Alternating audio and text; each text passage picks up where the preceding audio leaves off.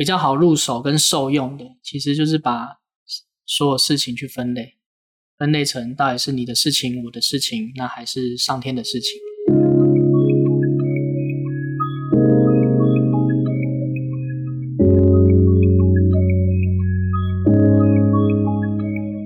人生只有一件事，什么事呢？你的事、我的事，以及所有人的人生故事。好，大家好，我是小唐。大家好，我是新平。OK， 那欢迎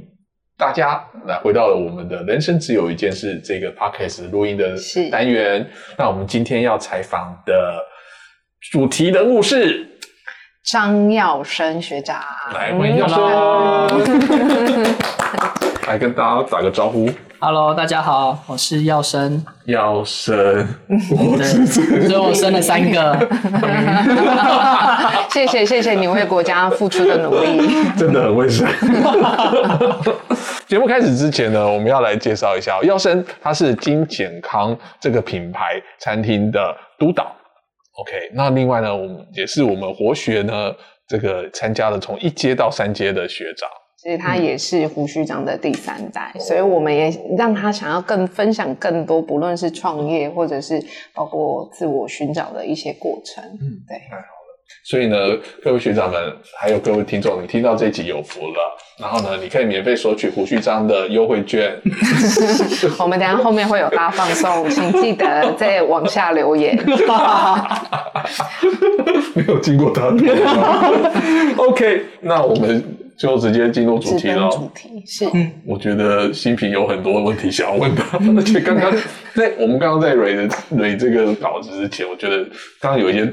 对话，我觉得还蛮劲爆的，我觉得可以先分享一下。应该是说蛮劲爆的。耀升跟我，我们有当过同期的同学，所以难免你会看到最真实的耀升、嗯、所以我觉得这一块其实有一些火花是可以提出来的、嗯、并且我在他身上也看到很多的改变。嗯，对。听说你们在上课的时候有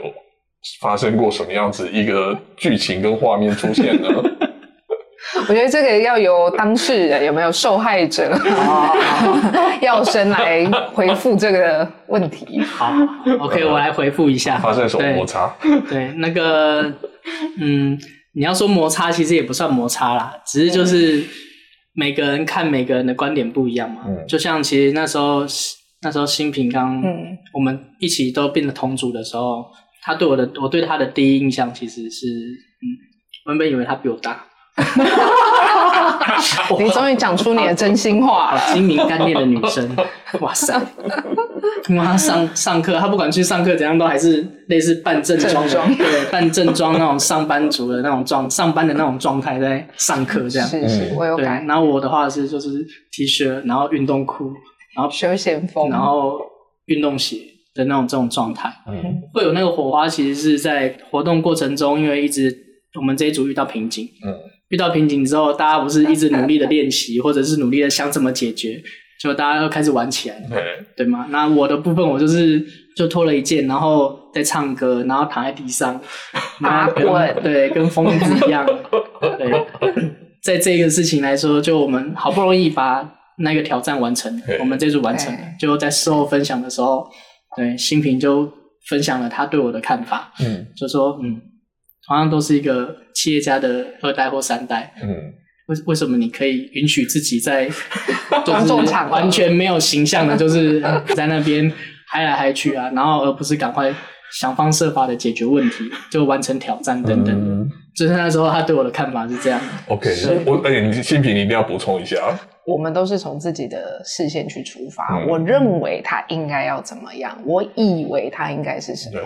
但是后面发现才会知道我们人生的经历都是不一样的。那他是从基层做起，所以他知道说在即使很紧绷的压力之下，应该要让伙伴们更加的开心放松，不要造成大家的压力、嗯、那我就自己有偶包想不开嘛、嗯、所以后面才知道说啊，我们应该去看看人家的立场，用他的点去思考，所以这也是那时候我的学习啦。不过比较可惜的是，从之后就我他就把我贴上标签，就是处心积虑。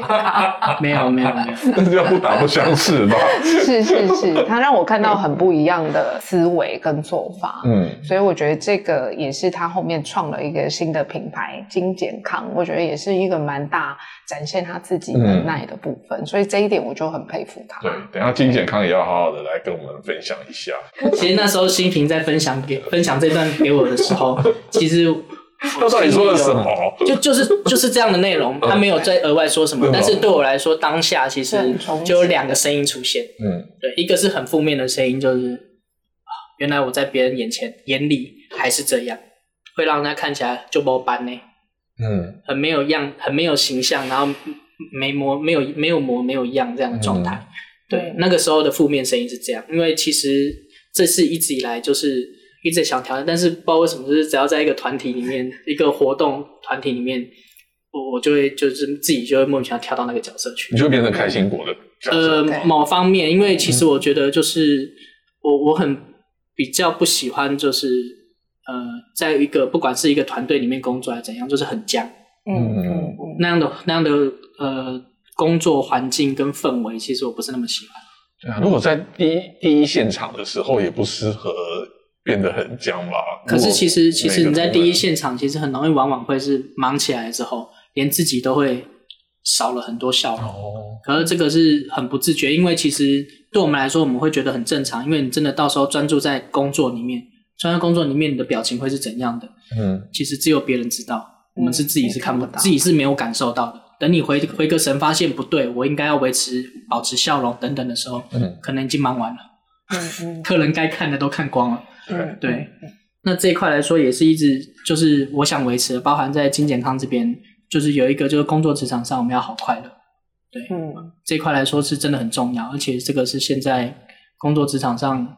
年轻人比较希望的环境，幸福企业的塑造很重要，嗯、至少是快乐的环境、啊、或许不要到企业，因为企业对他们来说可能对目前的工作者来说可能有点大太遥远，对他们比较比较想要看到实际实际的状态，嗯对嗯。可是另外一方面我也我也会想要帮新平讲话，就是说因为如果说今天在一个职场上面要表现出那种专业度的话，有时候就会觉得说哎、欸，那个主管好歹也要那个有点板这样子，那话怎么样子让员工去说服、信服他这样子？那如果各位如果有听到前一集新平学长他那时候怎么样分享他的人生经验的话，你可以往前一集去听哦，他就像穿着发达恶魔那种，你就知道了，就是这样子的一个人。从转变到现在，其实我已经是小白兔了。因为其实这一块我也学了很久。对，那怎么拿捏呢？怎么说你学到怎么对啊？呃，因为因为其实我公司的部分，我刚刚说从基层嘛，嗯，然后一直做，然后到升任副店。那时候我从员工转任到副店的这个时候是在同一家店，对，所以说其实店里所有的员工，大家都是平常工作已经这么长一段时间都是很熟悉的，嗯、就员工还是习惯把你当员工。嗯，就什么事情都找你，哎、欸，副店那个我要瞧班表，嗯、你帮我排，帮我瞧一下。那其实你也知道，其实瞧班表不是那么容易，不是瞧一个人，他还要考量这个位置，就是每个职能、每个位置可以站的有哪些。那我要去瞧那些人，那一个人还好，两个人跟你瞧，嗯、三个人跟你瞧，牵一发动全身。对，那对我来说，那时候就曾经因为这件事情差点崩溃。嗯，对，所以这也是奠定我之后跟员工该怎么聊，就是很开心的聊都没关系，但是就是在工作上来说，就是有一些界限切在那边，让我就在担任主管这件事情来说有做不一样的调整。那你在担任主管，然后又切回家庭，虽然家庭就是工作，工作就是家庭，因为那时候都还在胡须章嘛。对。那你怎么去在当中找到自己的平衡，或者自己想要做什么？其实之前在胡须章门市当店长的时候，有一部分啦、啊，可能跟我带就是应该说教育教人这一块来说，嗯、我那时候还真的比较菜，所以很多时候不太敢把东西放给完全放给放给店里的副店啊或员工去做处理，所以那时候我假日常常就是基本上我电脑都带着，嗯。有什么事情，哪怕我放假，可能出去玩干嘛的，对，都会带在身上。因为有什么觉得有什么事情可以要处理，就是都还要紧急处理。当然，这不是、嗯、这不是一个好的一个工作模式，嗯，因为你这样变得意味着就是休假也没办法休假，但是我那时候觉得理所当然，嗯，因为这某部分来说跟对爸爸影响有关，对，嗯，他也都是无时无刻都是为了思考公司怎么可以更好，嗯，嗯，哪怕出来吃个饭，对，他也要观摩一下，对这家店厕所的规划啊，然后装潢的氛围啊，那有没有什么东西我们可以借找的？对，这也导致其实有一段时间出门吃饭，其实也会像我们也会受影响。对，那也是慢慢随着时间啊，开始慢慢跳脱，跳脱出来，这样才可以真的做到，就是真的你在休假的时候，当然难免还是会有公司的事情可能要处理，因为店长或者是谁打电话给我，该处理还是要处理。但是除此之外，有比较多的可以专注在陪小朋友跟陪老婆。那你这一块你是怎么走出来或怎么摸索出来的、嗯、有向外去寻求解答吗？还是是应该这样讲，到后面来说其实就我们现在的总经理那时候是我呃是我们营业单位的副总，他常常讲一句话，这个公司这家店少了你还是可以正常运作的，只是运作的好坏而已，嗯，运作的顺畅不顺畅而已。对，那这时候是要透过你要赶快把下面的人培养起来，嗯，培养起来你这个在职者才有，就是主管店长才有才可以轻松，对，那你才可以有更多的疑虑去做其他其实真正店长该做的事情，例如像开拓、嗯、业界的开拓跟客户的关系建立，这些其实是其实才是店长真的该做的，还有教育训练，大概这三块、嗯嗯嗯、而不是说一直贴下去。以前像以前我们常常贴下去啊，自己要贴这么多站盛饭啊、烫菜啊、站收银啊、嗯、跑服务啊，可是这都不是主管该做的，主管该做的应该是看全场，偶尔会下一线协助，但是最主要是下一线看一下有什么状况，嗯，比较不会是真的像我们是上班大概八个小时，就是八个小时贴在工作站里面。会啦，我也会贴工作站、啊、因为你刚好倒过来嘛，我是从一线上去，可是因为有时候真的会看不惯，这是自己的毛病啊，就是看不惯你怎么怎么怎么这么慢嘛的、嗯，你你你去另外一个工作站啊，我来。嗯嗯，就是一线上来当到时候担任主管的通病，这样不是一件好事。嗯，因为这样之后，呃，员工也会依赖你，那这样的情况下他就不会有所成长。这个是其实是一个恶性循环。当一个员工在一间公司里面觉得没有办法有成长，或者是学不到东西的时候，那他就厌倦，厌倦那就是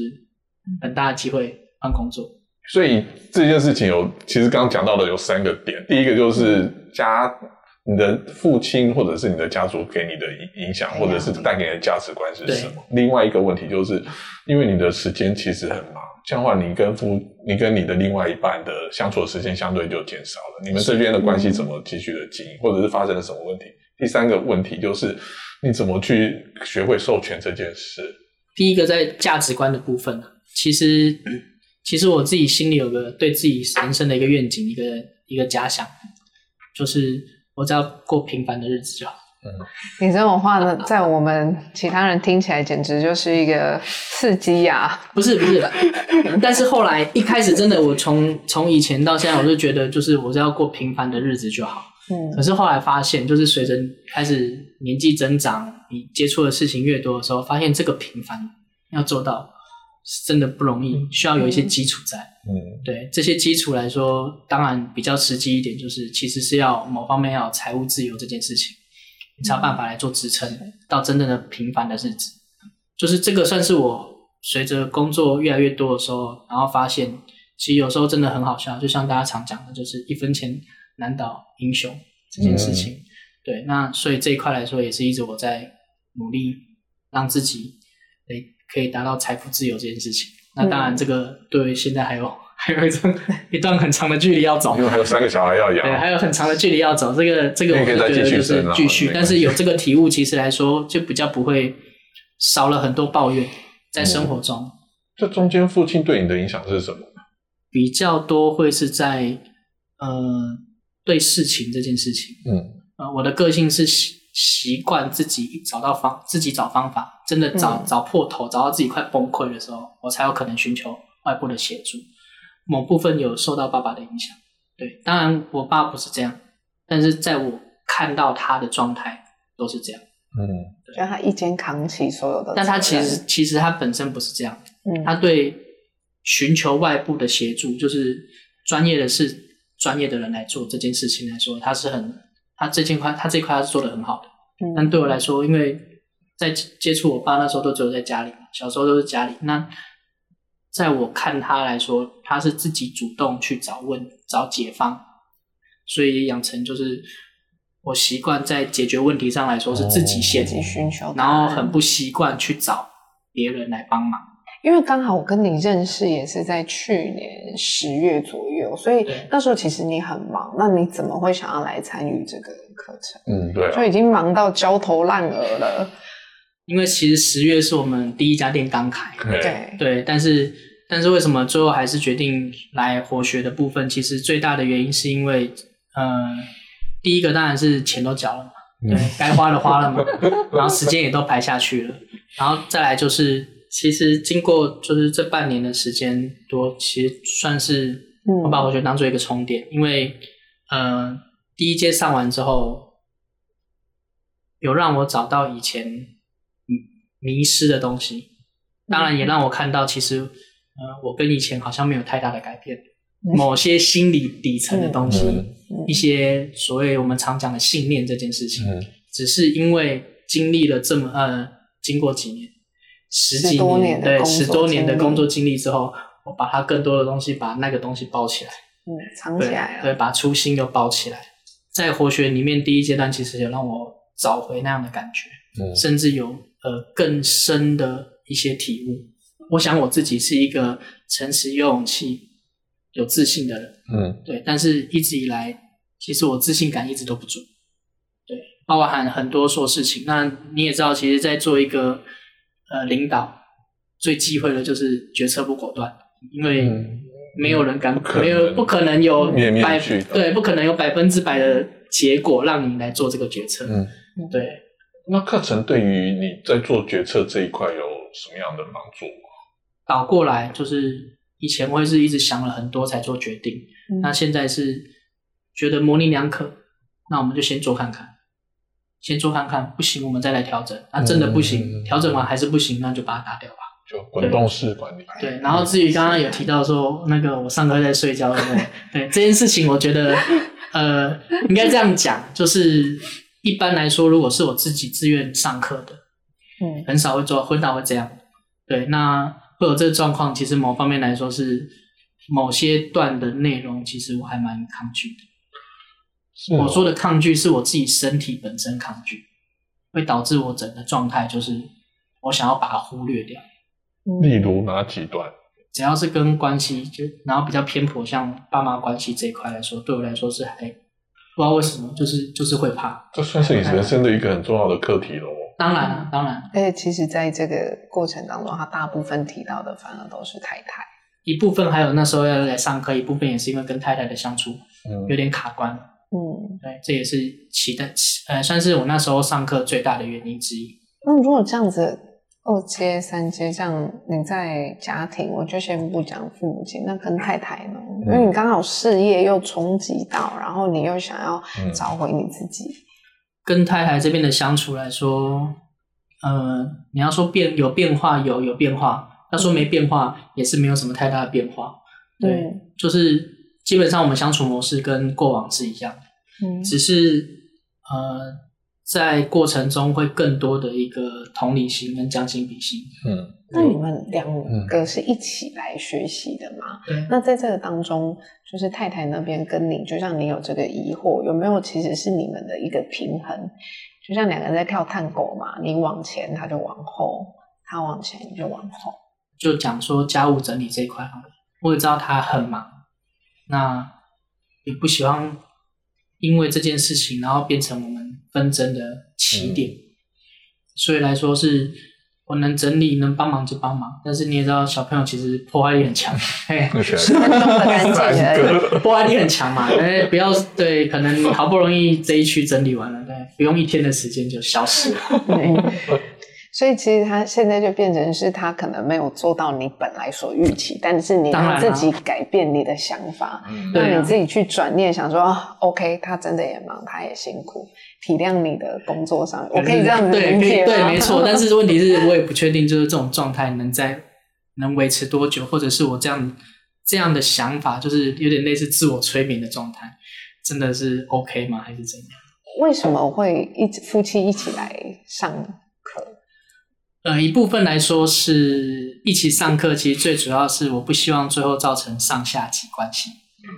嗯，不对等的状态。那会有这个主要原因，其实因为我我跟我老婆跟家军认识，其实也是在十五年前的类似心灵成长课程这样认识的。嗯嗯、之前心灵成长课程它不是这么温和，嗯，对，它是比较有点类似破而后立，有点类似破坏性的、嗯，然后再建立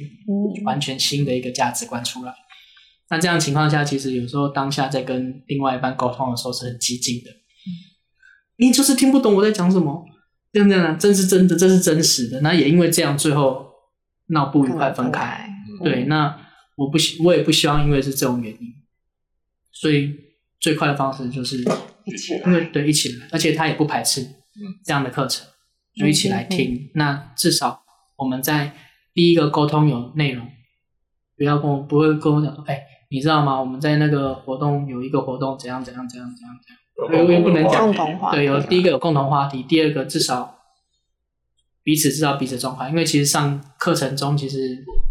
尤其是又是一起上课的状态下，哪怕是不同组，嗯，对，嗯、多少还是会关注一下对方的状态或者是怎样，嗯，对，嗯，所以这样你们上完一起上完这些课，有没有关系上面的一些改变？其实有比较缓和，嗯，当然还有很多。很多就是我跟他之间不是关系上的问题处理，而是就是一些很柴米油盐酱醋茶的这些事情需要慢慢去协调、嗯、但是确实不至于像、哎、上课前那段时间上课前那段时间、哎、不到兵戎相见，而是就是有点类似某些东西就是完全是禁忌，对，你 一, 一点然后就爆炸，一点就爆炸，每次点都爆炸，对啊，那一颗越来越大颗这样，对、嗯、大颗到、嗯对，曾经一度我想说、啊、是不是就到这里。所以在课程完以后，你们夫妻有共同去面对你们以前所谓不能碰的禁忌吗？其实有看到，其实他还是、嗯、就是会为了这一块开始多花一些心思，或许不到我心里的，没办法到我心里的预期，可是问题是看得出来他有在努力，有在努力把它做好、嗯、所以我觉得我觉得目前这个状态还 OK。所以从你个人到你的家庭，就婚姻这一块，你觉得在这个三阶里面有得到实质上面的一些调整？其实有，尤其是尤其是三阶的其中一个游戏，嗯，其实一直到现在，我们在我跟家军我们俩在比赛沟通跟跟对方讲话的时候，都会先像我啦，我不知道他是怎样，嗯、但对我来说，我会想一下我我出了什么东西给他，嗯、对，会思考一下。思考一下，然后因为我这个人应该这样讲，我也不喜欢把工作职场上的情绪带回家，嗯，因为其实那对家不好，对对，对家庭的生活关系不好。嗯嗯嗯。那也想问一下，你最近有没有其他的发现跟看见？我这个人就是以前是担心到不不敢做，对、嗯，现在的话是现在的话是担心归担心，但做还是要做。这是这是差异在这边，对，差异在，因为以前我是就是我这个做事是就是最坏的结果没有想出来之前，我不敢做，不敢下决策。嗯、我刚刚讲到，呃，对对，所以可以说耀升是很不断寻求自己自我意义的人，嗯、所以你才会没办法啊，我就闷着头我就一直做没有，你要不断找到你自己。某方面来说是这样，就是自己、嗯、自己要有自己的状态。嗯，这样我生活才有意义，生活才可以活好，对啊，才有意义、啊，才可以活好。它活好才可以带动全部的，因为它特别是现在又有一个新的品牌，基本上你那个品牌就是你的样子啊，对，你的精神状态、你的生活状态，如果都很混乱的话，那个延伸是很快的，所以我才会说他自己一定要活好，嗯，要不然现在这样带领着一个新的品牌，又有老。不能讲好不好，老品牌的一些呃庇荫之下，我觉得还是不容易。嗯，其实也不可否认啊，因为当初在呃创新金健康这边，其实呃胡旭章母公司这边从从上呃从各单位到厂务这边其实给了很多资源，嗯，很多协助，嗯，对，嗯，其实让我们减缓了一个我们真的在外面真正单独创业的的压力的一些困难。嗯，以佛学来说，对我来说是真的很大的一个充电。第一个就是在上课的过程的那段时间，会让我觉得，假设我是一团棉花，但是棉花上面吸附了很多不该吸附的可能杂质，可能什么有有那个针啊，然后地上的灰尘，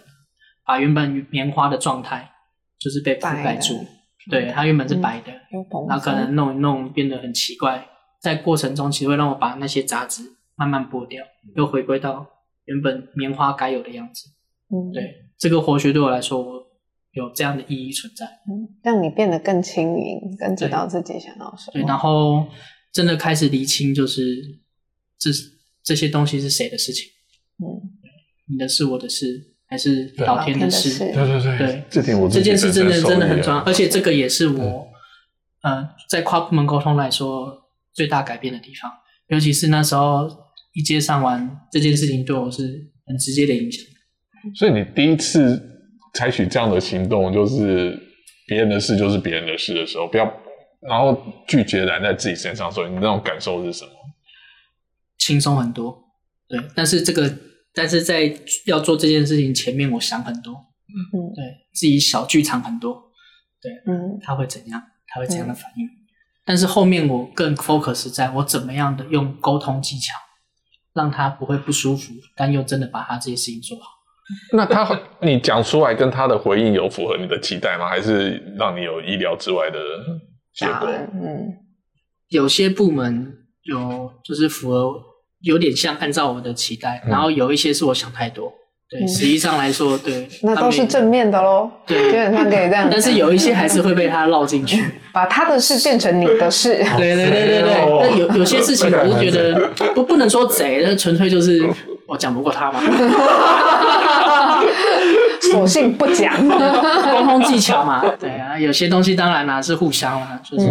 需要我协，需要我这边协助，那他那边来弄东西，这是互相的，嗯，但就是慢慢调整，因为毕竟有挂这个身份，当然有一些东西方便，容易绿灯通过，嗯，他们也会愿意帮忙，愿意来做这件事情，嗯，但是有时候又会因为有这个包袱，其实有时候我会很不自觉说啊，我就是应该要做多一点。最后就给听众一个建议吗？比较好入手跟受用的，其实就是把所有事情去分类，分类成到底是你的事情、我的事情，那还是上天的事情。那当然，有时候会因为生活上真的逼不得已，必须把别人的事情揽在身上，这这是有时候是无可厚非的。那还是要想办法去排解。对，去排解，去寻求帮忙，哪怕是跟亲朋好友，说最好的朋友去聊聊天，把它讲出来，也是一件好事情。嗯，所以我们遇到任何事就要先分是老天的事，嗯，你的事还是我的事，对，可以让自己的人生过得更轻松一点。是，对，是。最后谢谢耀昇，耀昇今天过来跟我们分享他的故事，yes， 谢谢谢谢耀昇，谢谢。